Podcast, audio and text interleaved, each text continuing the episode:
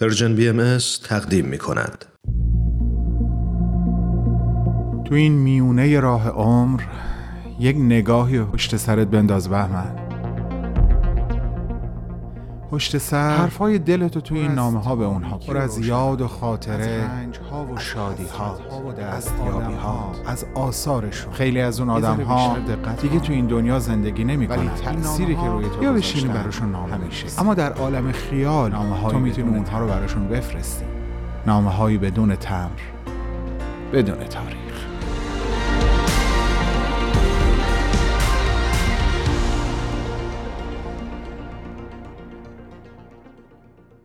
سلام. اونقدر برات احترام قائلم که دلم می‌خواد بایستم و این نامه رو بنویسم. احساس می‌کنم در این لحظات در محضرت حضور دارم. بیا با هم یکی دو ورق از کتاب عمر و زندگیت رو مرور کنیم. کتابی که خیلی طولانی نبود. حتی به شست سال هم نرسید. اما هر جمله و هر کلمش اونقدر چگالی داره که میشه مدتها روی هر کدوم متمرکز موند. این جمله کوتاه رو حتما به خاطر داری. تمنا می‌کنم ادامه ندهید. برویم خانه برایتان توضیح می‌دهم. سالن تمرین رو با خشمی مهار نشدنی ترک کردی و برای اینکه بتونی احساس عمیق شکست و درماندگی رو تحمل کنی تا خونه رو دویدی و بعد در بستر بیماری افتادی. چون دلیل اینکه دوستت موقع تمرین چنین چیزی رو ازت درخواست کرد فهمیده بودی. قضیه خیلی جدی بود. جدی و غیر قابل انکار. اون هم جلوی اون همه آدم. تو هر روز نسبت به روز قبل بیشتر قدرت شنواییت رو از دست می‌دادی و اون روزی که اصرار داشتی تا در تمرین اپرای فیدلیو رهبری ارکستر رو به عهده بگیری اون اتفاق تلخ افتاد.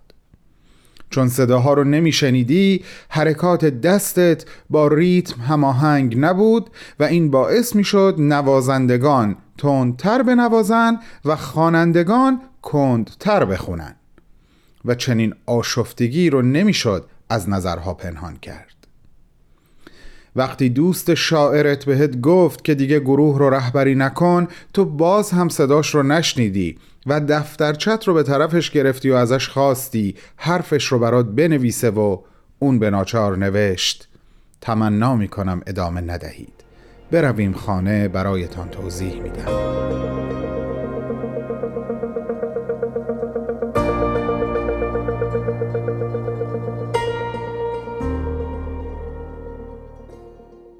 تو در تمام طول زندگیت در جستجو و ستایش شادی بودی.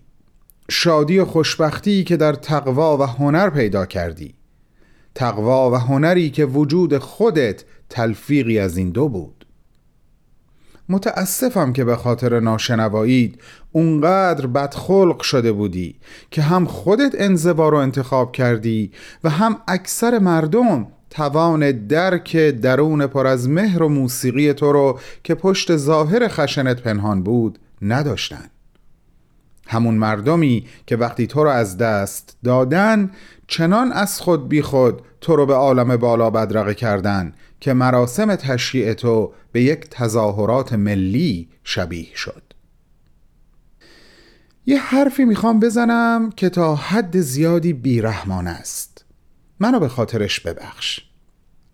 گاهی با خودم فکر می‌کنم اگه تو ناشنوا نبودی حرفهات رو نمی نوشتی و از دیگران هم نمی‌خواستی اون چه که می‌خوان بهت بگن رو بنویسن. و امروز ما حدود یازده هزار صفحه از این گفتگوها رو نمی داشتیم یازده هزار صفحه ای که اگر از تمام سونات ها، اوورتور ها، کوارتت ها، اپراها و سمفونی هایی که خلق کردی ارزشمندتر نباشه کم ارزشتر هم نیست. چون درون سرشار از عشق تو رو به مردم نشون میده.